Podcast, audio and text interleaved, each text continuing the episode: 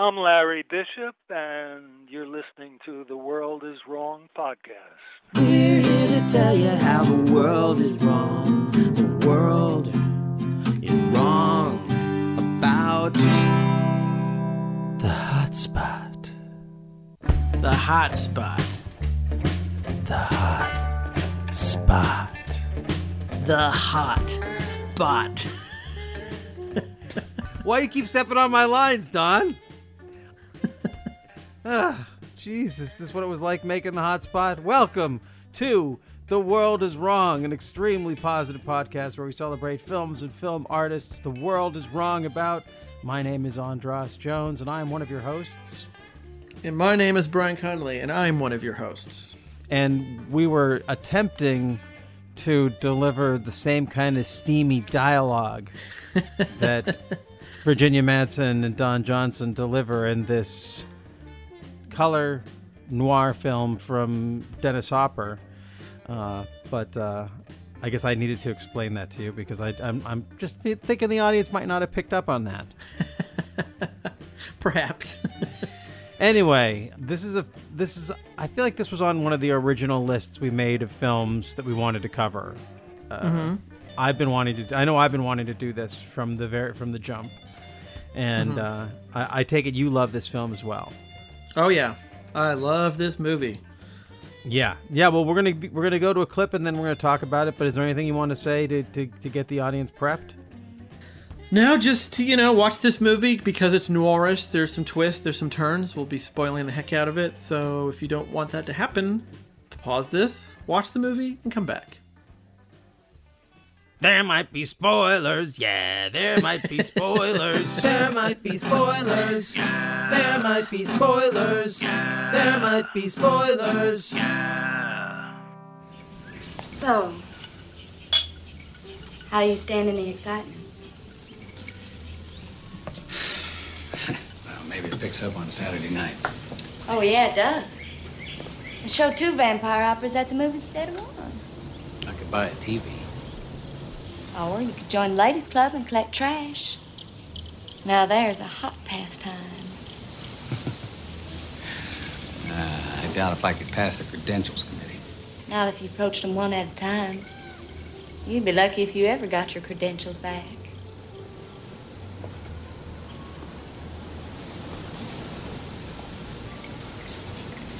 Which one lives over there? Ms. Gross. She's the one with the binoculars. What do you think of the view?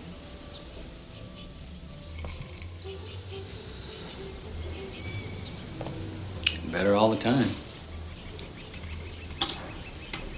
That's where the pool was gonna go. George said I could have one if I was good.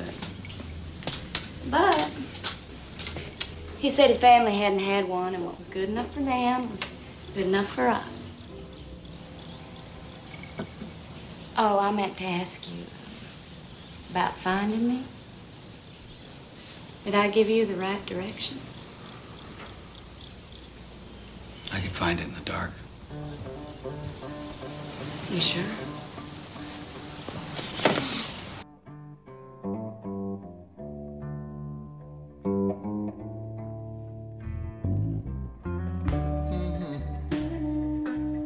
In the previews for The Hotspot from 1990, we are promised a new kind of film noir from director Dennis Hopper.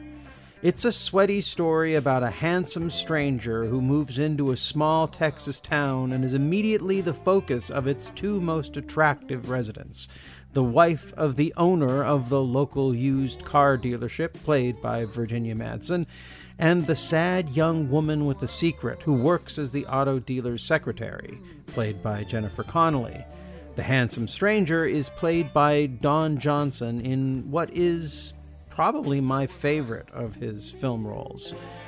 The Hotspot has all the noirish elements seduction, cigarettes, snappy dialogue, and murder, but there's an additional alchemy at work here. Hopper's direction is uncharacteristically consistent and elegant, and the performances, particularly from Johnson and Madsen, are uniquely suited to the material, and they pop as a screen pair here in a way that neither usually does. The score, composed by Jack Nitzsche, features John Lee Hooker, Miles Davis, and Taj Mahal, and grounds the film in an aesthetic that's as rich as the jazz scores that accompanied the noirs of a bygone era. And, well, let's just talk about this film because uh, the the devil is in the details, and Yeah. in I think in the comparisons to other films of its type, where I feel like this might top them all. Yeah. Again, we could talk about what what type of film that is, but uh, and I'm just gonna well ask me how the world is wrong about this. How is the world wrong about the hot spot? I, I don't. I, I've been thinking about this, and I'm. I just like a lot of things. I feel like the people who know this and love it love it, and most people don't really give it much. Give it a second thought. Um, usually, when people are talking about Dennis Hopper's films, obviously Easy Rider is the first one they go to, but then I feel like people go to Colors. Um, before they go to this one, and definitely they go to Out of the Blue before Yeah. this one. They go to the more edgier kind of uh, outsider filmmaker type stuff, and I think this maybe is grouped into like, oh, that's like some more straightforward thing he did. That's not as interesting. I think it's it's incredibly interesting. Uh, I think it's it's a it's well yeah. So to me, it's just one of those films that the first time I saw it, I was just struck by it, and I watched it again last night, and I was ev- I was just as if not more struck by it, and I've watched it watched it at least two times besides that, and it's just a film that I can come back to over and over and over again, and particularly with Don Johnson and Virginia Madsen. Like if if I had never seen anything else by them and I didn't know film history and you just showed me this film, I'd be like, well, those two are major movie stars. Yeah, yeah, The I, and I, I feel like part of it's an alchemy between the two of them. I I, I want to give Virginia Madsen more credit than Don Johnson, but maybe that's just where my sympathies lie. Uh, is you know in terms of the two of them as people, but really as a screen pair.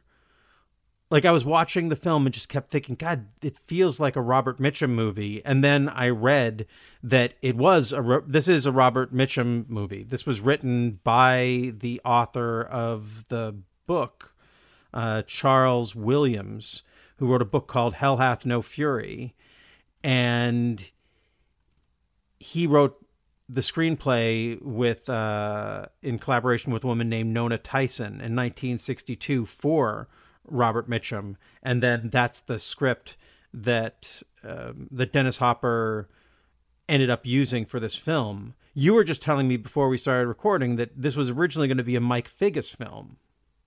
yeah. And I guess according to what I've been reading online about it, when Dennis Hopper came on, he threw away the Mike Figgis script, which was more about the heist at, at in the film, and brought in this original script like three days before they started shooting, and was like, and sort of blindsided the cast with this script from 1962 that was written for Robert Mitchum. Which is which is really funny uh, because and, and and just back to for a second, they never made the Robert Mitchum movie, correct? Like that just didn't happen. Yeah, Yeah, but it's funny to think because you think from the six like sixty two, you'd think that that would be the one that would be more about the heist because this one feels more like a post. 70s sort of like hang out with the characters sort of movie and it's not really about the plot you know so it's funny that the older script was less plotty which is really that's that's that's great. And i think that's one of the great things about this movie is that sort of like the the heisty part of it uh, the crime part of it is sort of not really the main focus of the movie. Like it kind of is at the end like how things kind of all fall together and but people's intentions. But even the execution of it is such a small part of this movie that's more about hanging out in these sweaty hot you know offices and homes in, Well, in, and in it's not- riverside I mean, it, it hangout, yes, but also it's more the erotic intrigue yeah. in this love triangle, yeah. Or it's, I don't know, love is the right word. This sex Lust triangle, triangle, sex This- triangle. yeah. um, between Don Johnson, Virginia Madsen, and Jennifer Connelly's characters, and uh, yeah, it is definitely. When I was I was trying to think of it, it's the way that the sex in this film film is handled is re- it just walks this very fine line between being very classy like this the the way it, it feels noirish it feels of that era and also slightly pornographic yeah, this is definitely like, like, a that- real pulp like a pulp novel from that era would Yeah. be Yeah. Um. for so how did you come to this film uh, brian Well, uh, it, uh, it I had never really heard of it until I moved to Austin and realized that this was like a big popular movie here. Like the movie when it came out in theaters was kind of a failure, but in Austin it did really well because it was shot here. Uh, some of it was shot in Austin, and a lot of it was shot in Taylor, Texas, which is about 30 minutes northeast of Austin. That's kind of the downtown part. And so this in Austinites really love movies made here. And so working at the video store, people uh, would rent this movie uh, a lot. Uh, and were really excited about it or had seen it a lot. And my wife was like, couldn't believe I'd never seen it. And she was like, oh, that movie's so great. Uh, also, you got a lot of creeps renting the movie because it was a lot of like weirdos being like, oh, that's the Jennifer Connelly's nude movie. So you got a lot of those. so that's also how was on my radar was just creeps, uh, you know, masturbators renting it from the video store. But uh, no, I wanted to. I, I don't remember how I. I think my wife was just like, "We're watching this," and I watched it and I loved it. And before seeing this, I had not really thought about Dennis Hopper as a filmmaker. I was more into him as an actor, and it kind of kickstarted me going back into his filmography and watching all his other stuff, uh, based on how much I really, really liked The Hot Spot, and I really like movies like this in general, like this kind of era of noir, that kind of like southern, sweaty, kind of dusty town, like Red Rock West and U Turn, and this kind of like not in the alleys of the city noir, but more like in the old like old town in the middle of the desert sort of noir. Um, yeah, and I never really also thought much about Don Johnson until I watched this movie, and he's fantastic. In this movie or in general In general, I never really thought about Don Johnson. I never watched Miami Vice. I never really thought of him as being somebody that I needed to care about. But then I saw this and I was like, oh, he's really good. And then since then, I've seen other things with him in it and was like, oh no, I was totally wrong about him. He's great. yeah what are some of the other your other favorite don johnson things I think he's really good in the Tarantino movies that he's in. In uh, Yep. in Django Unchained as the, as the plantation owner, and uh, I you know I'm maybe one of the only people that likes uh, Harley Davidson and the Marlboro Man. I think that's a really good movie. Uh, and I don't know, there's just something about him that he has. He's a little smirky, you know. He does really seems to be kind of like a wise guy, sort of but he I don't know he's just really good at it. There's something charming about him and kind of dirty at the same time. I can see why maybe Dennis Hopper liked him for this movie. Like he has a kind of sleaziness, but he also kind of has but he is there's something really charismatic about him and there is something genuinely kind of sexy about him and I don't know. I just yeah, I just kind of didn't think he was anyone that I needed to you know ponder until yeah but uh, like guilty as sin is great. Do you ever see that? That's the sidney lumet movie uh, with him and rebecca de mornay. It's written by larry cohen. That that was one i watched after the hotspot and he is really great in it and that is a fantastic movie. And that's the world is wrong about that movie. That's a sidney lumet movie that nobody talks about at all and that was three years after this. That was 93 so yeah, and, and I know somewhere on the back burner is Miami Vice that I will go down that path someday. I was too young when it came out. My dad was really into it, of course, but I never got caught up in the. And maybe he's really good on that. I'm sure he is. Um, but yeah, Yeah, I mean, th- I guess that's to me the, the the thing that's great about this is that in general I don't think he's very. I mean,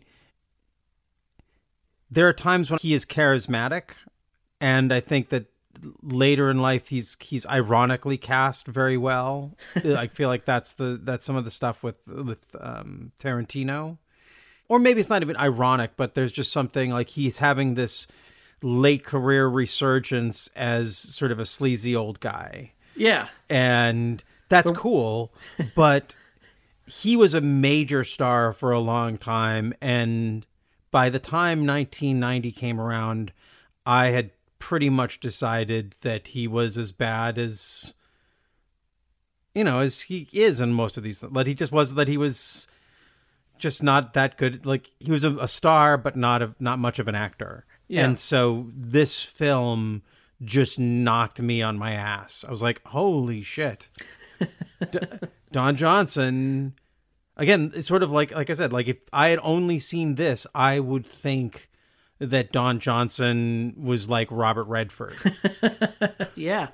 Yeah. you know, he has that kind of screen screen presence and then Virginia Madsen like the I was in when I was writing when I was going to make this comparison in my intro I was like I I was thinking of her more like a Dorothy Malone hmm. type character and there are parts there's elements of this film where it almost feels like the eroticism of a Douglas Sirk it's so over the top Yeah. And her character feels a little bit like Dorothy Malone and Written on the Wind. I mean, it's very different, Yeah. but it's that so highly wrought, but also just gra- like the perfor- the character is insane, but the performance is so uh, sort of grounded and earthy and like her character is someone that you're written to hate her character Yeah. but by the end of the movie i kind like you're at the point when you're supposed to hate her the most i kind of like her and it's yeah. yeah. um it's a very it's yeah it's a fantastic performance it makes me want to go back and watch more of her stuff from this era She's because great. i remember really liking her in the movie slam dance Yeah. and but uh, yeah i'm looking at these other films like zombie high. Mr north is a good film. I don't kind of i don't think of it as being a, a showcase for her. And then hot to trot can't be very good. Um gotham. I don't know. Uh but again if this was the only thing that i had ever seen of hers i would say oh yeah she was a major movie star right? Yeah. um But she never just- quite did became like she was in movies that were popular, like Candyman, which is everyone loves that movie, and she was in uh, you know The Rainmaker, and she's in movies that she was in the Haunting remake, but it really wasn't in, like she really didn't come back on my radar until Sideways. Like that was sort of considered her comeback. You know, and she's amazing in it, but she's always been amazing in things. And then thankfully that movie, because it was so popular, got her bigger you know roles again which is awesome and now she's considered Yeah, but like you know, but it's still never yeah, never nothing like, like this. no like like she's great in sideways as a real human being. That's a different thing than this where she's playing just yeah. like a, a, a, a something that only exists in film a, a kind of archetype. And yeah let's talk about the other films of that of this type. Like you mentioned u-turn you mentioned red rock west um i was also thinking of the grifters Yeah, another yeah. noir of this era. And i just feel like this is better than like i just feel like as a as just on its own terms just as what it is it's better in the sense that all those other films feel like they're doing a thing. Yeah. And this film feels like it is the thing. And it just and then maybe because the author of the book also wrote the screenplay for this movie but it just feels more just like a like the environment is there it just feels more lived in. It's not just going into the tropes of film noir. And like this movie doesn't feel like oh we're doing an homage to film noir. Maybe because they used No, the original script you know maybe because they actually used the 62 script so it doesn't have that. And who knows maybe the script that mike figgis was going to use was going to be more like that. And i feel like red rock west and u-turn definitely are more letting the audience be aware of like this is our take on film noir, this sort of thing. Like we're going to have a more exaggerated look. Uh, the plot is going to feel like I think uh, halfway through this movie, I wrote the note down of like this isn't like other film noirs because there isn't all these threatening people threatening the Don Johnson character yet. Because that's usually what happens in movies like this. You have the hero kind of the drifter stroll into town, and immediately the sheriff is like, Who the heck are you, stranger? And people are giving him a hard time. But in this, he gets welcomed into the town so quickly and everyone kind of likes him. you know, like there isn't like everyone's kind of fine with him, and he's he just kind of comes in and is like, "I'm working at this auto dealership now," and they're like, "Okay." And and then he quickly gets in the, this love triangle that's like without a lot of effort. and there's definitely weird things going on in the background, but like things are kind of working out fine with him. And even through the heist part, he pulls it off very smoothly. Mm-hmm, yeah. And then it gets a little rocky of like his alibi, but then again it kind of works out to his benefit.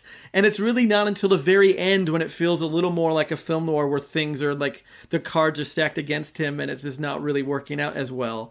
But until then, But it's very, they it's don't- very. They don't go so bad for him. I mean, That's true. In the end, really, he's kind of fine, and and I think that also separates it from the film noir, other film noirs, because like look like U Turn, which we talked about uh, in a special episode we uh, did for the Pure Cinema podcast. One of them picked U Turn, and we talked about U Turn, and you can look that episode up. It's great. But like that movie ends in the way that these movies often end, which is nothing works out for the guy. It all falls apart. People die. He doesn't get the money.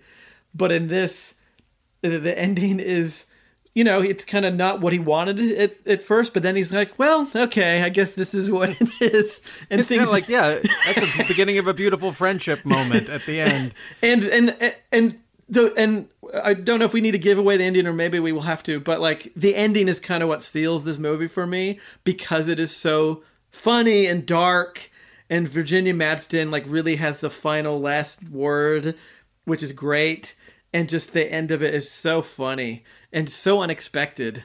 Uh, it's not what you think because you really think it's gonna be like all these other movies where it just he ends up leaving penniless, penniless, broke, and sad and alone, and not the case. I think it's also. I mean, it just coming back to the stars. So, like the grifters, John Cusack and Anjelica Huston are definitely greater movie stars than Don Johnson and Virginia Madsen, but they seem like they're doing an impression of noir. Mm-hmm. Like, Yeah. I feel like if Don, let this makes me think that if Don Johnson and Virginia Madsen were transported to the 40s, they would make sense. Yeah. As movie stars. And they just don't like in the way they don't in the 90s, but in this film they get to just embody this other thing. It's again U-turn. We've seen Sean Penn be all these other people. Red Rock West. We've seen Nicolas Cage. These are mm-hmm. low, sort of, sort of low rent for them. Mm-hmm. Whereas there's something about this being the pinnacle. And I would also say for Dennis Hopper, I want to talk about Dennis Hopper as a director at some point in this, but I just, I, I feel like this is so unlike any of his other movies in terms of just how elegant it is and how and when you hear that it was that they that he gave the script to the cast 3 days before they started shooting Yeah. that's got to be an exaggeration because again this film a lot of his films feel kind of slapdash or like Yeah. they came together sort of a a bunch of magical accidents yeah. brought this film together but this this feels so masterful It, it does, and it's classy. It's masterful. It's like they fi- you watch this and you're like, oh, they finally figured out how to rein in Dennis Hopper and let him kind of do his thing, but in a way where it's like this is a movie that's in a way more broad than his other stuff. Like this could reach more people than his more experimental or weirder or more edgier stuff before this.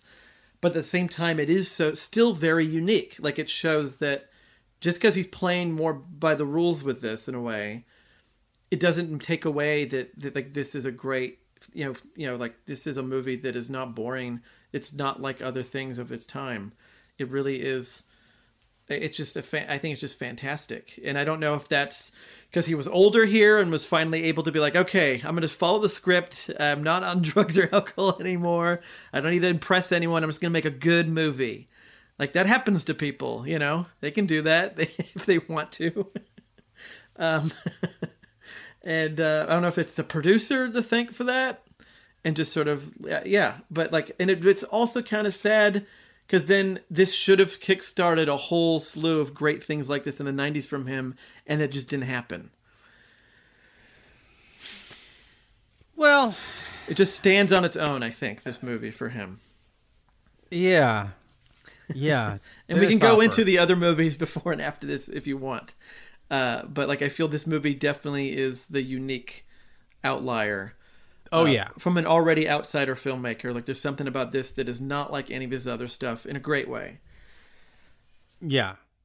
I don't know how much of an outsider filmmaker he is actually, but uh I mean he's a hol like outsider in well he I was mean, we he's a into famous Hollywood actor who yeah made some films that were part like were revolutionary. Like Easy Rider was definitely revolutionary, yeah but it was made by a bunch of insiders. like yeah who And were all like Terry Southern and uh, Bob Rafelson and Jack Nicholson. I mean, they're outsiders. They were outsiders very- on the inside. They because it was all part of that new Hollywood thing, you know. And they were sort of Right. at the beginning of that, like they were people that were playing the game, following the rules, and then they decided to, from within, shake things up.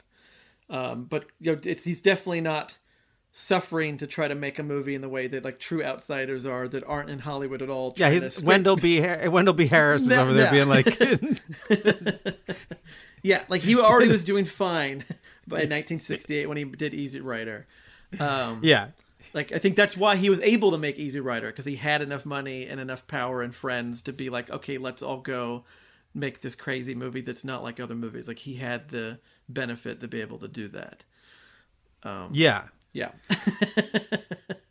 yeah. So when I when I mentioned, so you know, I've been talking with Paul Williams, the the director, uh, about a project that we're working on, and I mentioned that we were going to be doing this about Dennis Hopper and uh, this film, The Hotspot, with Dennis Hopper and Don Johnson. He was like, "Oh well, yeah, those two guys should work great together. They don't have two brain cells between them." so uh, I know that sounds mean, uh, but whatever. But at the same time, sometimes be, you know making great art doesn't come from being, you know, smart and there's there's lots of different kinds of intelligence. And clearly dennis hopper has a certain kind of intelligence. Uh, i was also mentioning i was talking saying well what about easy rider? And he was like well a lot of that movie came together in the editing. That was henry jaglom in the editing. And you know you got bob rafelson and terry southern on this and it's you sort of got the in, the impression that paul was saying that Dennis Hopper was the director, but he was also ca- the the film was carried by a lot of talents, and I think And- you can, yeah, and maybe maybe one of Dennis Hopper's skills as a director is maybe not having to be the smartest guy in the room, being the one who's excited and gets everybody jazzed to go and do something that's crazy, Yeah. and lets other people do the work, do a lot of the work because they're good at it, do the things that he knows he's not good at, and then has that actor's or just like that Hollywood ability to t- then at the end take credit for it. uh, and uh, none of these is not, is particularly you know that doesn't make him different than any other director. yeah, yeah. You know, there's that that's kind of what that's. I'm not saying that that's all directors. There's plenty who bring a, an incredible amount of skill and training that they've you know honed over years of learning their craft. But there are also plenty of directors who find themselves in the position to be directors and hire really good people to make themselves look good, and then they get up and accept the Oscar. It's all a sham. That's why I hate that That's a not- film it's by credit. all I a think sham. it's a collaborative. He's maybe he's just a great collaborator. He's a true collaborator when he makes the movie. That like he can go crazy and then trust an editor to like pull it together. You know. And Yeah. that's what that's Yeah. what a great editor is for. Like I think a great editor can rein in sort of that mad vision and make some sense of it. So, so Dennis Hopper has what if basically seven films that Yeah, he directed. not a lot. Easy Rider from '69, the last movie from 1971. Which have you seen the last movie? I have not, but that is a movie that recently has gotten a lot more like excitement around it because it was very unavailable for a long time and it came out recent-ish. And so people have been kind of re- because that was a much hated hated movie. And now people are kind of like, "Oh, but there's something here." Like there's something because that that's sort of like what I've heard from it and you can tell me because I think you you've watched it, right? Yes. was what I heard is this is sort of like what Easy Rider could have been if you didn't have Henry Jaglom putting it together and making sense of it. That it's more of the Dennis Hopper going in the woods, being like, "Let's make a movie, man," and people just going crazy, and then you watch the movie and you're like, "Huh, okay." But some people Yeah. really love it, and some people really hate it. you know, I, I feel like it goes into a certain category of films like uh, the other side of the wind that when like you sort of you have to see it. If you're if you're a film person you you should probably see it. And it's definitely interesting. And maybe like you come I come away from it feeling like maybe this is great and I didn't get it but uh you know it's or maybe it's just Dennis Hopper saying, "Oh well, you know now I now that I now that I'm a great director, I'm going to go and be a great director, except that I wasn't really a director in the first place, and this is the movie that proves that I'm not really a director." and then for nine years he doesn't make another film, and then the next film is in 1980. He makes Out of the Blue, but Yeah. Out of the Blue was a film that he didn't even get hired to direct. He was hired just to act in it, and then the director dropped out or was huh. maneuvered out hmm. right before shooting, and he basically took over the direction Oh, direction okay. of that film. And that is you've seen that one. I love that movie. I think that's Yeah. my maybe my favorite movie. Is like that movie's a real powerhouse. Mostly because Linda Manz is just definitely it's because Linda Manz is incredible in it, and just as we had to watch that movie for the Punk book because she plays sort of a drummer kind of in the punk scene, and that is a tough movie emotionally, stylistically. It it's I don't know that I think that is a fantastic movie that's just about to maybe get much love again. I know I've heard that it's kind of playing at some theaters around, you know, America like now, and I think that's a movie that people should kind of get behind and watch. Like it has this sort of, like I think in a in a weird way, even though it's nothing like it, it can fit in with that Times Square or Ladies and Gentlemen, the Fabulous Stains, is sort of Oh yeah, sort of I think it definitely does. like kind of punky, edgy pre Riot Girl sort of thing, but with like very tough, hard stuff, and and it's just yeah, and it's Dennis Hopper kind of. This is, I think it's kind of between. It's like him still doing this loose thing. It definitely has this looseness to it, and a little bit of a non-narrative thing going on, but it definitely has more of a complete kind of character arc story than the movies before before this. Like it has a little more of a like a real movie inside. It still has this strangeness to it. Um yeah. But I love it. I'm trying to find. I feel bad because I can't find his name. There's an actor who's in this and in who's in that and in last uh, the last movie, who is sort of like plays his buddy. It's the guy who goes in the other room and makes out with Dennis Hopper's wife in Out of the Blue.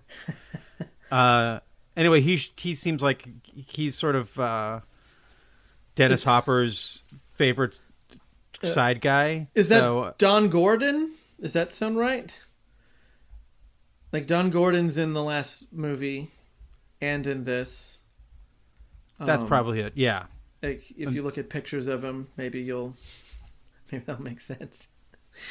But uh Yeah, when you say that it's that it goes into rough stuff, it's a film that deals very explicitly with sexual abuse yeah. in a way that comes out of like it's just sort of there all the time. And maybe I'm maybe I should I is that a spoiler alert? No, I don't think No. so. Yeah, I mean, it might be good to uh, know going into that in case that's another thing you want to watch. So, Yeah, and it's just it's a the way his that you go into this movie thinking that this is going to be sort of uh, a heartwarming reuniting reunite uh, reunion story of a father who's been away at, in prison and the daughter who can't wait for him to come home and how it turns into something totally else yeah. uh yeah no i i I wouldn't say that this is my favorite of his films because the hotspot is so much more fun to watch Yeah. It's just a, I, I don't I'm it, out of the blue isn't a film that i can see myself going back to as many times Yeah. as i'm gonna go back to the hotspot Yeah. but it is probably the greater film uh, Mm-hmm. in the sense that it is just yeah it's it's sort of an indelible no one's going to make that movie again and Yeah. no one has made it before Yeah. It- it's so unique and Mm-hmm. it starts off with the with a clown running a truck into a bus full of school children so that's exciting it's a very bleak and amoral film but also weirdly moral. So yeah yeah. So that's uh yeah so that's that's out of the blue. And then the next film he directs is a is in 1988 and it's colors and i guess that has to just have come out of he wins didn't he win the academy award for best supporting actor for hoosiers For Hoosiers, and it's right after kind of Blue Velvet. So like this is his blue velvet river's edge hoosiers He's sober. He's sober now. He's he's cleaned up. Uh, this is his first movie directed where he's not on drugs or alcohol. Yeah, He's, he cut his hair. Yeah. He shaved his beard. Like he's he's wearing Armani suits now. Uh, like he's but but I gotta say, I think Colors is my least favorite of his films. It's it's a better Really? film Yeah. than others. Like it's it is made more professionally. Yeah. But I find it to be I don't know. Like this is a guy who who made who's the outlaw, the rebel filmmaker. And I get sobering up is a good is a good thing. That's a kind of rebellion too. But to then double down and making make your sobriety also part of celebrating the LAPD in the 1980s at a time when they were doing really terrible and immoral things yeah to the particularly to the black population of Los Angeles in the name of the drug war. This film is such a I don't just like it's it to me it's very ugly and actually deeply immoral and cynical. Like I don't bel like if this guy believes in law and order and that the dr- that drug crimes should be punished like this, then he should go to jail. sub- submit himself to prison and go to jail for all of the drug and all of the drugs that he partook in, the drug dealers he supported, the people he turned on to drugs. But so to then turn around and be like, "Oh, the cops are great, the drug drugs are bad, and anyone who does them should get busted." I just I'm that's when I'm Maybe- I'm really am like, "Fuck you, Dennis Hopper." I I'm really yeah I'm very I'm very. I even if offended is the wrong word. I just think Confused? I'm not even confused. I know exactly what it is. It's a. It is a cynical move in the Reagan Bush era to get more love and better budgets and to like. He knows what he's doing. He's an insider. He's playing the game, and it's an ugly game he's playing. That's you know, it's not an accident. He's not a dummy, no matter what Paul Williams says. You know. Maybe it was part of his community service. It's like you have to make an anti-drug uh, pro-cop movie in Hollywood. In Hollywood, yeah, I'd love to see his anti-drug movie about what he did, like about his life as a druggie. I know he never he never did that, and that would have been that's too bad because I'm sure he has quite. I mean, he maybe he doesn't remember a lot of it, but like his like he definitely was someone that I think people even wrote off at a certain point, thinking, well, that guy's gonna die, and then somehow he magically sobered up, much like a Robert Downey Jr., where it's just like, oh, I guess he's gone, and then you're like, no, he's not. Weird. Um, yeah, Colors is another movie that I I remember liking it. I remember being nervous to watch it, and I I don't know when I watched it, I didn't think it was totally making the cops the heroes. It definitely felt like it was acknowledging some of the problems there. It definitely not as much as it should have, I think. But I don't know. I didn't quite think it as a totally pro cop movie. And I know that movie's also been kind of being reappraised and relooked at. Like Richard Linklater showed it at the theater recently as sort of a movie that he thinks is uh, worth watching from the 80s. He had, he had a show he did called uh, Jewels in the Wasteland where he just showed movies that he thought were great from the 80s, which was a decade that at the time people weren't really thinking anything good came out of. And he picked Colors, which I thought was a yeah an odd choice, but he did. And yeah, so Yeah. I, it's uh, I, I think it's worth watching because it is a strange. I remember that movie being advertised a lot as a kid. Like Yeah. it was like on MTV, like the previews for it playing constantly in 1988 or whenever it was, and uh, yeah, but I never watched it because I was like, I don't want to watch some movie with the LAPD. it doesn't sound like a thing that still is a thing that anyone wants to watch. Um, yeah, So now, what should come next in his filmography, filmography is the hotspot because Colors, despite being, I think, a morally, uh, I would say repugnant, but a morally questionable film. Maybe earlier in the episode I said repugnant. I'm sorry, I get excited. Um, but but it's but it is, it is unquestionably a well-made film and it seems natural that he would follow that up with the hotspot which is another beautifully well-made film but in between he makes catch fire he gets weird again. which His is not- weirdest movie. is yeah it is a film it, it is we don't say that it's so bad it's good but this definitely is in the so bad it's good It's- variety I- of films I think this was the first one I watched after the Hotspot because it came out the same year. It was also 1990. So he made Catch Fire, aka Backtrack, and the Hotspot in the same damn year. Uh, well i don't think It- so i think because he took his name off catch fire Or they came out, they both got released in the same year. I think he, I think because Colors is 88, Yeah. Catch Fire is 89, the Yeah. Hotspot is 90. And uh, And you know there is something that makes sense. Like if you fuck because he had his name taken off of Catch Fire. He did. and it's it's as it's released as an Alan Smithee Alan Smithee film. movie, yeah, yeah. And there that might explain how good the Hotspot is because there is like if you were so pissed off about how bad your last film was, you would show up ready to be like, no, no, I can make a good movie, people. I, let me let me just read the cast up for this movie because it's a crazy cast. So Oh, you yeah. have in your female lead Jodie Foster, okay. Then you have Dean Stockwell, makes sense. He's friends with Dennis Hopper. John Turturro, rising star in 1990. Fred Ward, okay.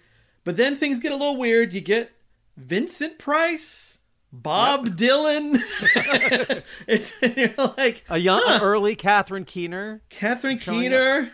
Uh, it is a weird, weird movie. Like uh, words can't even describe what because it was uh, the trailers and maybe the movie was only released, but it feels like they sold it as sort of like this erotic, steamy late night or early '90s, late '80s, like late night cable type. Like this would be a noir sort of thing, but that's not really what it is. It's its own monster. And I guess the reason why Dennis Hopper took his name off of it is it was originally four hours long. his version is a four hour long movie. And whoever put it out was like, no, no, no, no, we got to make this under two hours. So they cut half the movie out. And so he was just like, fuck that. This isn't my movie. And gosh, I wish someone would put that director's cut out. Like any of you out there who put out DVD, Blu rays, or whatever, like I want to see the four hour version of Catch Fire. Maybe it'll make it make more sense, or maybe it'll be two more hours of just what the fuck is this Also, but also released as Backtrack. Yeah. it's Catch Fire and Backtrack. So But Uh, I'm a big fan of that movie just because it is so like every minute of that movie, you don't know what the heck is going to happen. It is such a that is one of the weirdest movies I think anyone has ever made. honestly. Like, and I don't think he intended it to be weird. I think maybe it made sense in his brain, or the editor of that one tried to make it make sense when he turned it in. But you're right, that doesn't feel like the logical step. Like, this feels like the logical step after Out of the Blue, but not after Colors. Like, Colors seemed like him being like, trust me, I can make a real movie. And instead, he's like, here's another crazy movie. Uh, I don't even it. know. Like it, it I. I can't believe that it's made by the same per. Like I believe that it's made by the same person who made the last movie, An Easy Rider. yeah, but like the scenes of him playing the saxophone. Yeah, like like, when, like the, there'll be the, the that '80s saxophone music that kicks in, then it cuts to him and he's playing, the playing the saxophone. sax- like Except that- he's not like he's playing it like the saxophone player in the Cat's Meow. Like he's not. Yeah, he's just sort of like putting it in his mouth and It feels like a naked gun eyes. gag. It Yeah. it feels like, and maybe it was intended as that, or maybe it wasn't. Like, there's so much of this movie where I wish there was like a, a commentary because like I don't understand the intention of any of it. I mean, the, it- or the for- tone. It's just like so he's like this. He's this hitman, and he's supposed to kill Jodie Foster, but instead they fall in love, and then the mob is after them. And Jodie Foster, I gotta say, she is.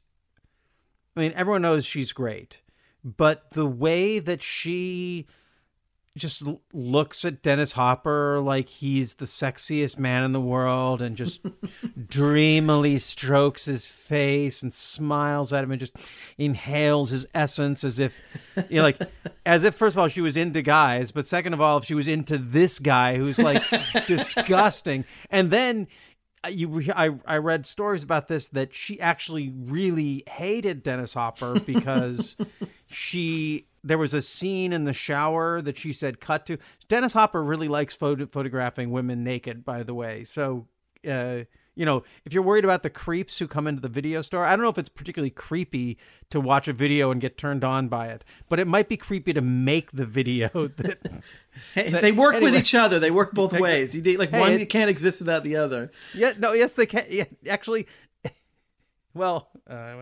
Anyway, uh, but uh, but so yeah, so she said cut during a scene, and then Dennis Hopper yelled at her really badly, and sh and bad enough that she. Uh, reached out to Meryl Streep, who she was friends with, and she knew Dennis Hopper wanted to work with, and told her never to work with him, and she didn't.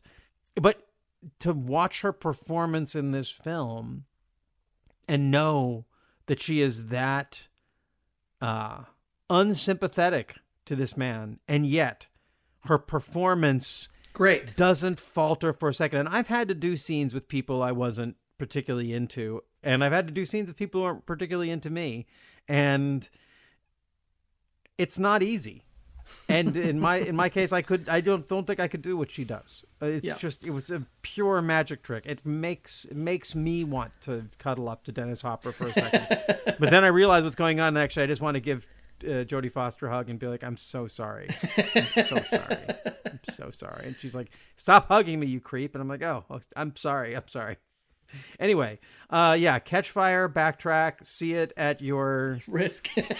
uh, yeah, at your own peril. then we have the hotspot, which we talked about a lot, and then this film Chasers, Yeah. which uh, I don't even know how the person who like the everything everything that's good about the hotspot Dennis Hopper forgot for Chasers, which is sort of like uh the last detail. It's sort of Like like, a- a, weird take on the last detail with Tom Berenger and some sort of young I don't even know the the name of the actor, some young handsome dude uh taking Erica Eleniak, is that her name? I think that's right. Yeah. blonde is uh, the blonde a blonde actress who's a who is sort of like the Randy Quaid character in The Last Detail, supposed to be taking her to prison, and she keeps escaping, and there's all you know, hilarity ensues, and sex happens, and fight fights happen. all the things that happen in Hotspot happens, except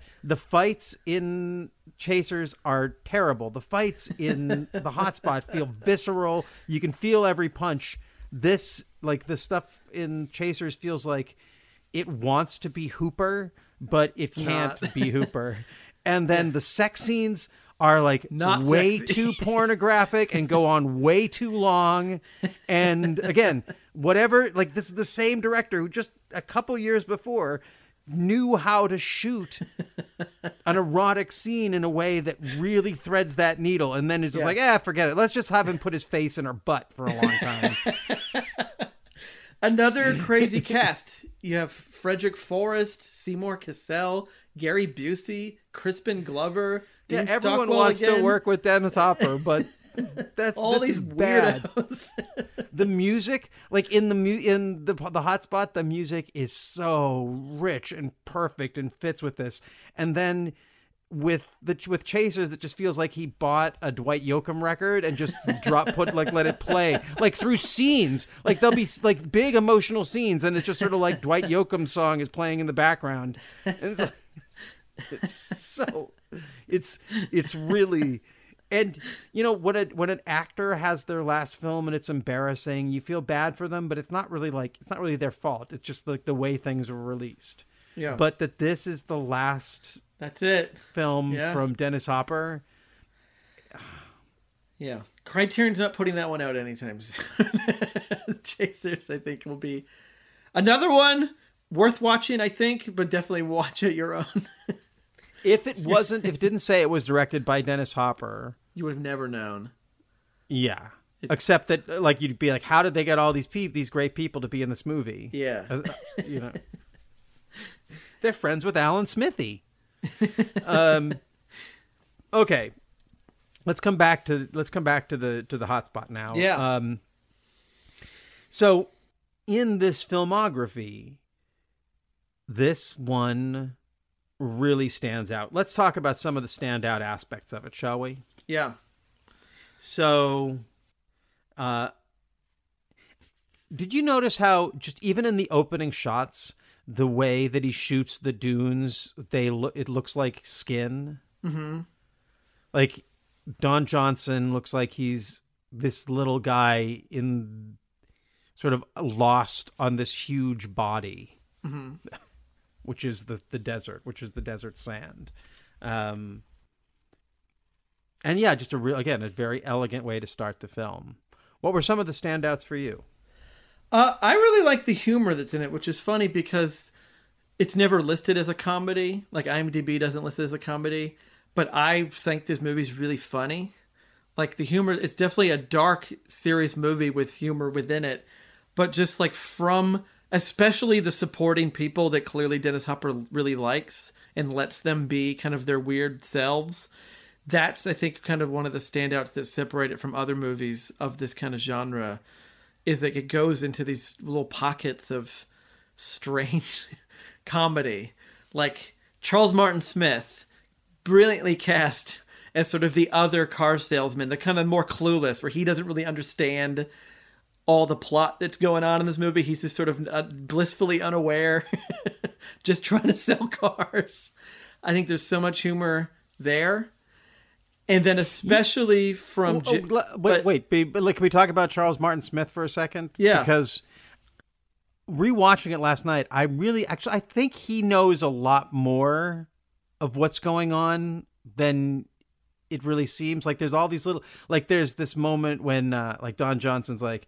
I believe you're supposed to take what you want. Take what you know. You, no one else is going to give it to you. You see something, you take it. And he's like, "Oh, that's a good thing." You know what I like to say?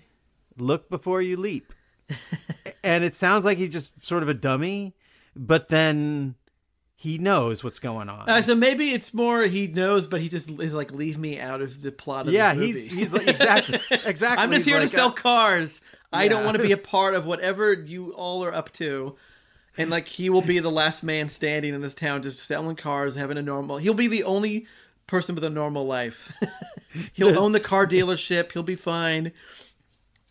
there's a great there's a great scene in uh so at one point so there's this one car that's on the lot that's up on a pedestal like up high so that when people drive by they see this car and at uh, at a certain point in the movie Virginia Madsen shows up there and pulls Don Johnson into it and uh encourages him to uh, pleasure her in the most generous of ways, and I'm trying to be delicate here. Uh, and uh, and then afterwards, Charles Martin Smith is the next morning. He's like he's cleaning cleaning the, his job. He's always cleaning around the around the used car dealership, and he pokes his head in and he gives it a big Charles Martin sniff, and he's like, "Hmm, yeah." He knows. He knows what's going on. As I'm saying. He's like he's one of these these like the guy at the lower like I, I guess there's another guy who's like that. He who's maybe that's a that's a theme in this film. But let's let's continue going through the the, the cast that you love. I want to hear who else uh, jumps Uh, and my favorite part and the thing that surprised me the most when I watched this was Jack Nance.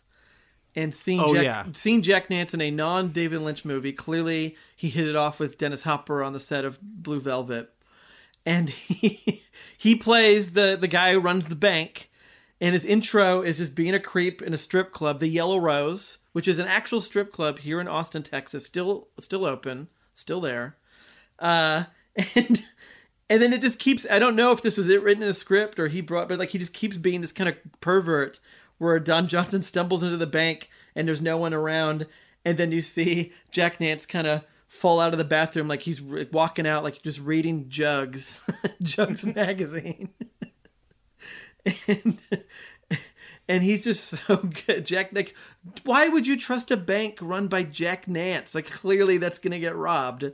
That's the wrong person to be in charge of all of the town's money. Um, especially if he's constantly going to the strip club. It seems like those, there's no dollar, there's no two dollar bills at the, his bank. You can't get them. He spent them all. Uh, Why two dollar bills? oh, clearly you've never been to a strip club. That's the when they give you money there. That's what they give you because that way you have to tip when you put the money in. It's more money than a dollar. Oh. Like when they give you change, it's two dollar bills.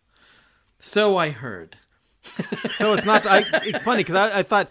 So is that like a thing to be generous? No, it's like a. Okay, Well, and, okay, and so, uh, and I also know this because when I worked at certain places and at Vulcan, our customers that were uh, exotic dancers would pay with two, lots of two dollar bills. And I was like, and this is how I learned. I was like, why did all these women have two dollar bills? And then someone working with me, I think it was maybe even my wife, pointed out, oh, because at strip clubs, like that's the change they get, so that way they get bigger, like a, sli- a more dollar, one more dollar is slid into their stocking or garter or whatever. Yeah, thrown on the stage. so sorry, but that's why I made the two dollar reference. Anyways, Okay. uh, and then I think the third standout for me is William Sadler, who's so good, just so skeezy and so just like scary, and but I love him, and I feel like he is a it's one of those great act character actors that always shows up in things, and I think we kind of take him for granted, and I've always loved him, and he's I don't know, just really great in this. And I also kind of feel sorry for him in this movie in a way, even though he's a total creep. His his demise is kind of sad. Um, yeah, but really, like you feel. That's what I mean. You feel it. yeah, like these fights and like it's so weird that it's that on either side of this film are backtrack and chasers which just seem like they don't understand the first thing that this film seems like it just knows in its bones. Yeah, like if you told me that like this is like a Howard Hawks kind of elegance to this film, mm-hmm.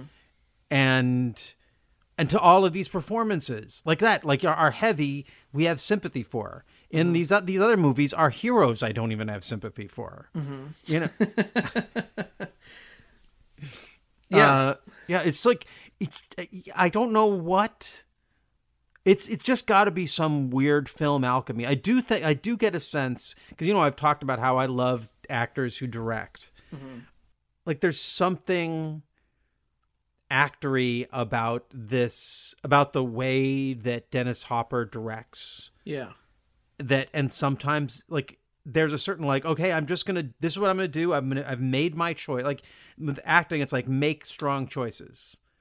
And then you know ideally you have a director who then lets you know if those strong choices work. Mm-hmm. And i feel like that's kind of what he does as a director. He comes in and makes really strong choices.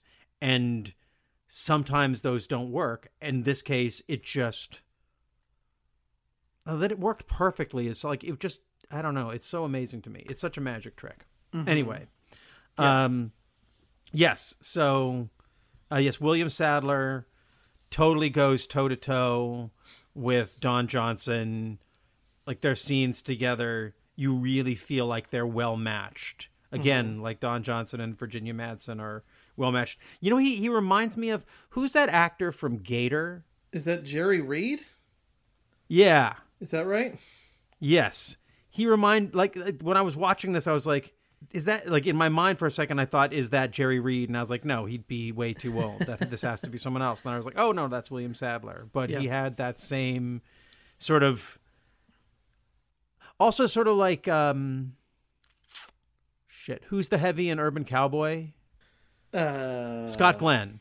Scott like Glenn, Scott Glenn yeah. in Urban in Urban Cowboy. Like this just like there's a kind of perfect heavy where like in another if it if it was another movie you could kind of believe they might be the hero. Like they're that much of a movie star presence in it, Mm-hmm. but there's also something about them that's wiry and skeevy and tough Yeah. that makes them just a great heavy. Yeah. Yeah. Wonderful. Wonderful. Any other performances? Jennifer Connelly, can we talk about her? She's she's pretty she's pretty good in it. Yeah, I mean, and this is like kind of her transitioning from kind of being in movies playing like a young girl teen to being more of a woman here, even though she's still like play, playing a teenager in this movie. Uh, but yeah, yeah, they have a be- scene. Go on. This is just the beginning of her being more of the grown-up Jennifer Connelly in movies. Yeah, they they they insert a scene where they actually where Don Johnson and Jennifer Connelly actually their characters talk about their ages because we're at this by that point in the movie we're all being like, what's this forty year old guy going going out with this seventeen year old girl, and they make a point of that he's thirty six and she's nineteen, which is definitely not the kind of ages that people say when they're lying about their age. it's exactly the- like ever like if you look 40 ah, i'm only 36 you're too young to get in. What are you talking about? I'm 19 yeah. Yeah, this relationship uh they're actually i mean it's yeah dennis hopper is a creep and this movie is creepy but it also really works. Like he's this is so gent like that character the character she's playing in this movie sort of like the virginia madsen thing like even though we're supposed to have a lot of sympathy for her there's something about the way she plays it mm-hmm. that makes her more interesting and again slightly less i don't want to say sympathetic because she's a sympathetic character but mm-hmm. s- like there isn't a heartbreak at the end when things don't go the way she wants them to. Yeah. there's sort of like oh yeah kid go your own way. Let, let the adults do their thing. Yeah. is- you were never meant to be in this relationship and the movie kind of knows it. And uh, uh, yeah it's it's a hard thing because we live in an age where you know we throw around words like creep and we talk about how people are creepy and that's gross and whatever but making films is creepy. You're like and there is something like a a person who wasn't creepy couldn't make this film and if they tried it would be very bad. Like if if a film like this had a sort of a some sort of prurient morality at its center it would be so bad. It would be like a weird christian movie. You know it would just a film like this has to be it's not even dirty because this film isn't dirty but it's not dirty I feel like it's not dirty because the people who make it are so filthy that they aren't like that they aren't caught up in any of the prurient nonsense of it. Yeah. Like to them sex is like to to the people who made Easy Rider and this is a lot of the same production crew. They've you know the sex in this isn't isn't brazen at all. It's mm-hmm. actually kind of I don't know, a little bit restrained compared Yeah. to the lives that they have led. And I just there's there's something about that. Like I don't you don't want to have like let like give someone who's predatory the the keys to the kingdom as a director and uh. furnish their office with plentiful casting couches but at the same time there is something about making films that is inherently manipulative and ogling and I don't want to say narciss- narcissistic is the wrong word, but there's a way wanting to be in power and tell your story and make other people enact your story and Yeah. to get off on it. Whether that's when I say erotically, that doesn't mean like sexually erotically, but erotically, like it gives you a charge. Like I want to tell this story and I want to see the I want to see her look at him this way, and it'll turn me on when she does, and that's when I know it has this the take. Yeah. I don't know. It's just it's such a you know uh, yeah it's it's I always think about like baseball like the, what it takes to be a great hitter in baseball is not necessarily what it takes to be a good person, which is why so many of the greatest hitters in baseball are some really probably psychologically damaged people in and are in in some demo- ways that are easy to to see in their the stories of their lives because it takes something to over a 20 year period every pitch be focusing on this one-on-one showdown with such high stakes. And i feel like it's the same kind of thing with directing. I don't know if you can uh, yeah i don't know. I'm just i'm just ranting now. Sorry. Stop me bryan before i kill again. Yeah, but there's also like the voyeurism of it too. Like being a director, you yeah you have to manipulate the actors and the uh, to do to manipulate the audience to feel something. That it's it's a strange uh, job to have for sure, whether it's in theater or movies.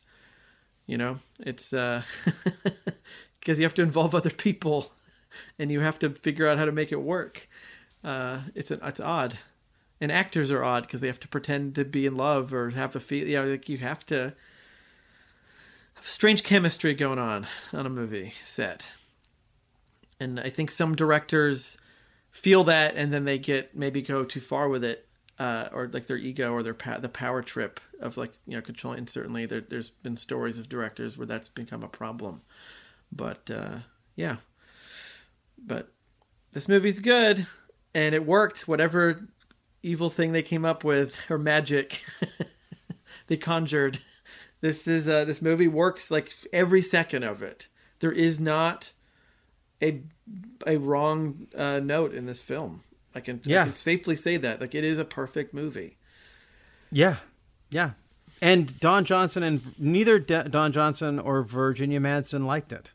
yeah. They ref- they refused to promote it. Don Johnson was too busy making your favorite movie, harley, Harley davidson, Davidson, Marlboro Man. Marlboro, Marlboro Man, yeah and uh, and Virginia Madsen was uh, annoyed by how much nudity there was Hmm. for her, so she felt uh, taken advantage of by Dennis Hopper. yeah Um, but I feel like Roger Ebert, who I've said some unkind things about on the show, because he said some unkind things about some movies that I feel obligated to defend. But in this case, I feel like he uh, he got it pretty right. He says so. Roger e- Roger Ebert gave the film three out of four stars not bad and uh, wrote only movie lovers who have marinated their imaginations in the great B movies from RKO and Republic will recognize The Hotspot as a superior work in an old tradition. So, I guess Yeah. we are those marinated viewers. Yeah. And I think I'm glad that we did this because I, I definitely feel like this is not a movie that's get talked about a lot. There isn't some fancy, nice release of this movie. It's just kind of a pretty regular DVD uh, that is definitely worth a revisit. Uh, more so, I think, than any of the other Dennis Hopper movies because the other ones are doing just fine, it feels like. And so I think this one keeps getting passed over. Um, so I, I, think it's time for people to embrace and enjoy the hotspot. Yeah, I, I, I I'm curious. I really am curious because I feel like you say that they're that the the people who came into the the quote creeps came into the video store to get this to see the new Jennifer Connelly. But I remember when I was young and this film came out, Virginia Madsen was the one who inspired creepy feelings in me. But watching it now, watching it like as sort of an adult who, you know, now I watch like good looking guys in movies and be like, I used to be somewhere in that vicinity. Um, but Don Johnson is like, he's very, very, very, very not. I wouldn't just say handsome, like, I feel like he's giving an incredibly sexy performance in this, and it's uh, like obviously it's somewhat lost on me because I don't necessarily I don't have the receptors for it. But Yeah. I would be really curious to hear from our audience if there are people for whom this is one of the great like erotic male performances of that era.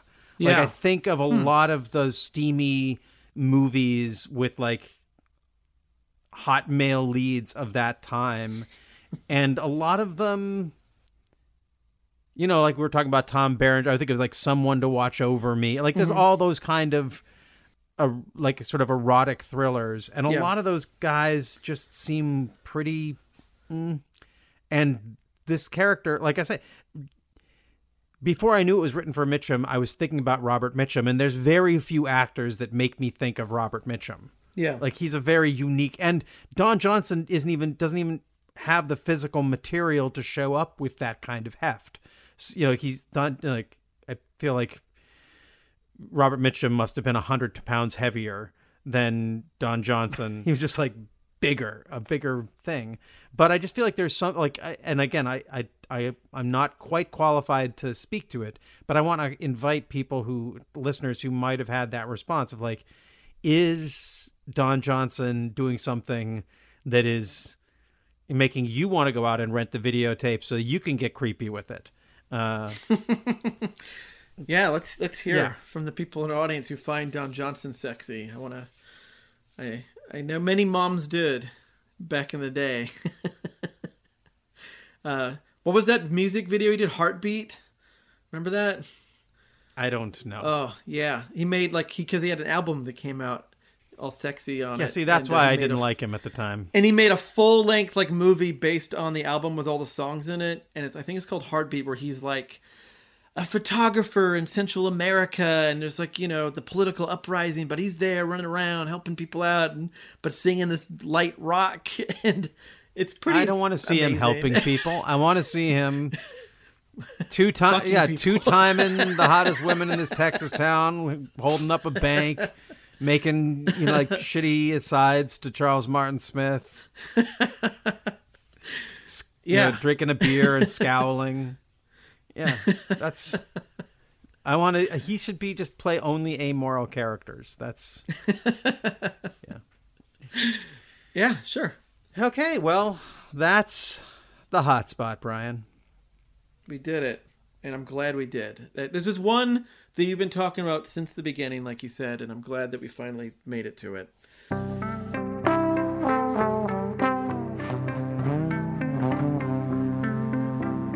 Radio 8 Ball. Andras here. When I'm not co hosting the World is Wrong podcast, I'm hosting and producing the Radio 8 Ball podcast, where we answer questions by picking songs at random, like picking musical tarot cards. We've hosted musical divinations for people like John C. Reilly, Patricia Arquette, Tig Notaro, and Fred Armisen, and hosted over 200 songwriters, providing the randomly chosen answers from Inara George and Dan Bern to Mose Allison and Allen Toussaint. That's Radio 8 Ball, all one word. You can find us wherever you get your podcasts and download our app from the iTunes App Store. Show. Do you call yourself a music fan? Are you the one making the playlist for all the parties? Then you've got to listen to the Pinch Music Podcast, where we interview musicians, engineers, producers, and music lovers of all types. We even put together playlists for any and all occasions. So if you want to have the Beatles versus Stones debate, pick up some engineering tips, or just discover a new artist, you got to check out the Pinch Music Podcast, all a part of the Paper House Network. Dear listener, if you are just discovering our podcast, you can find all of our episodes on our website at theworldiswrongpodcast.com. You can also write to us at contact at theworldiswrongpodcast.com or follow us on Instagram at The World Is Wrong Podcast. And now, back to the show. Did you know? Did you know that uh, Charles K. Williams was born on August 13th? Almost, Almost the 12th. almost my birthday. Not quite. yeah, yeah. Yeah. You were uh, uh, you were telling. Did you say before we started? I don't know if you said this before we started, but he uh, he also wrote the book that Dead Calm was based on. Yeah. Yeah, so he's he's a good uh writer of that kind of noir type stuff. Like that's another steamy Amoral uh, love triangle. Yeah, amoral love triangle. That's it's who knows what went on in his life, I guess. Uh yeah, also f- great. Like yeah, we we mentioned that movie briefly on our uh Kidman kind of like, uh, like the episode we did about Nicole Kidman la- you know, last March, where we talked about sort of like a kind of career retrospective that we did in an episode, and we talked about Dead Calm being one of the highlights of the '80s for her. Uh, yeah, so it totally makes sense that the same guy wrote that, wrote wrote this. we mentioned color noirs of the 90s were there we had talked about red rock west u-turn the grifters were there any other noirs that noirs of that era that you think of Uh, not quite in the same world, but a good noir from the '90s is *The Last Seduction* with Linda Fiorentino. Um, and the, the 90, noir in the '90s is is is weird because it gets so locked in with like late night Cinemax softcore, like post Fatal Attraction, post Basic Instinct, like noir branched off into its own sort of journey of being these late night sex movies, like starring Andrew Stevens and like Shannon Tweed, and they're all kind of a play on this noirish thing, but really playing up the sex. And those are pretty good, actually. Like the uh, body chemistry films with Andrew Stevens, I highly recommend. Uh, the Night Eyes series is really good. Uh, Shannon worries in a lot of them. She's great. Like Animal Instincts, Mirror Images. Um, Illicit Dreams is a, is is weird one. That's directed by Andrew Stevens, and it's like him and Shannon Tweed are having this affair in their dreams, but then it's kind of like maybe sort of real, but it's it's only dreamt, and it kind of feels almost a little bit like a Mulholland Drive sort of thing. So all of that is like an offshoot of noir, separate from these more legit movies, but also part of the genre uh, and worth watching. Like the good ones are, I think. yeah Yeah. yeah i i, I got more out of that question than i than i bargained for I'm a big fan. of those I, the only other one the the only other ones i thought of were bound Yeah. Oh yeah. and it's a little bit later but memento oh yeah. and Memento is very different, but I would say it, there's something Yeah. about just the Yeah. feel like it, it Yeah. it has that same like this this all makes sense in this world that doesn't feel like an impression of noir, but yeah. And I, and I think that there's always huge noir fans like working at a movie theater and working and having worked at a video store. There are people that just eat that genre up and that is their thing. Like film noir movies just have a, a draw for people and still. And like there used to be a film noir kind of festival or a traveling thing. I forget what it was called. And it came through town a few times and it would always did very well. And I feel in the last few years, people have finally acknowledged and have really liked the 80s ones, like in referring to the genre as neon noir. And those movies have kind of finally become celebrated. And, like, you know, like I think at the time people were like, oh, these aren't as good as, you know, the movies from the 40s or 50s. But those movies are good. And I think maybe now is the time to go further into the 90s and celebrate movies like The Hotspot and kind of embrace the noir of the 90s, which is what do you think? What what qualifies as neon noir? Neo noir. They did movies like uh, The Driver, the Walter Hill movie, The Driver, um, 52 Pickup, the John Frankenheimer movie, uh, To Live and Die in L.A., uh, 8 Million Ways to Die, the Hal Ashby movie. Um, what's the other uh, other Jeff Bridges one? Um, the one with the Phil, the Phil Collins song. Uh, Oh yeah, against all odds. Against All Odds, uh, American Gigolo. There was a whole series. If you look it up, there was a whole series at the theater that used to uh, it, a Cinefamily in Los Angeles did a whole neon noir thing maybe like eight or nine years ago, and they made a great trailer to it. And this was around the time of when Drive came out, and so these were all the movies kind of ins- inspired Nicolas Winding Refn to make Drive, and they referred to the genre as neon noir because it all has that kind of like Michael Mann look to it, you know, uh, and they're good. Um, oh, uh, Cat Chaser with Peter Weller, based on the Elmore Leonard book, directed by Abel Ferrara, is really good. Rainbow Drive, also with Peter Weller, is great. So there's a whole that, and those movies are being celebrated and put out on Blu-ray. But I think now is the time to move into the 90s and start start in 1990 with the hotspot and go work all your way up to Memento. yeah. yeah. Yeah. Let's see. We're into January now, and on the director's wall, you may or may not have already put out your New York Stories episode. That's where we're at, yeah. In uh, previous uh, in previous installments. Mm-hmm. And anything exciting in the world of Francis Ford Coppola that you can tell us about beyond necessarily New York Stories, like. Uh, no, we're just excited because we're at the point in our podcast where we're about to get into his 90s stuff, uh, which I'm really excited to revisit, like Godfather 3 and Bram Stoker's Dracula, and then have you on as a guest to do The Rainmaker because I've never seen that. And I don't know, I feel that could be a fun conversation after watching that movie. Oh, it will be. it will be. Um. okay, and uh, on my end, nothing, nothing particular to promote. If I if I have something to promote, I'll re-record over this and with something to promote. But in the meantime, mostly I just want to say keep listening to this show. If you if you like what we do, come check out our website www.theworldiswrongpodcast.com. That's where you can find all of our episodes and uh, with lots of cool pictures and links and stuff. and you can find us on Instagram at the World Is Wrong podcast and on Twitter at World Is Wrong Pod. And you never write to us. Please send us your thoughts. your I know, feelings, eventually we're gonna run out of movies. Concerns. Oh no. We need to he- Um. hear from you. What do you want? yeah, what do you want yeah. from us, people? We don't know. We're just, you know, throwing this out there, hoping this is what you want.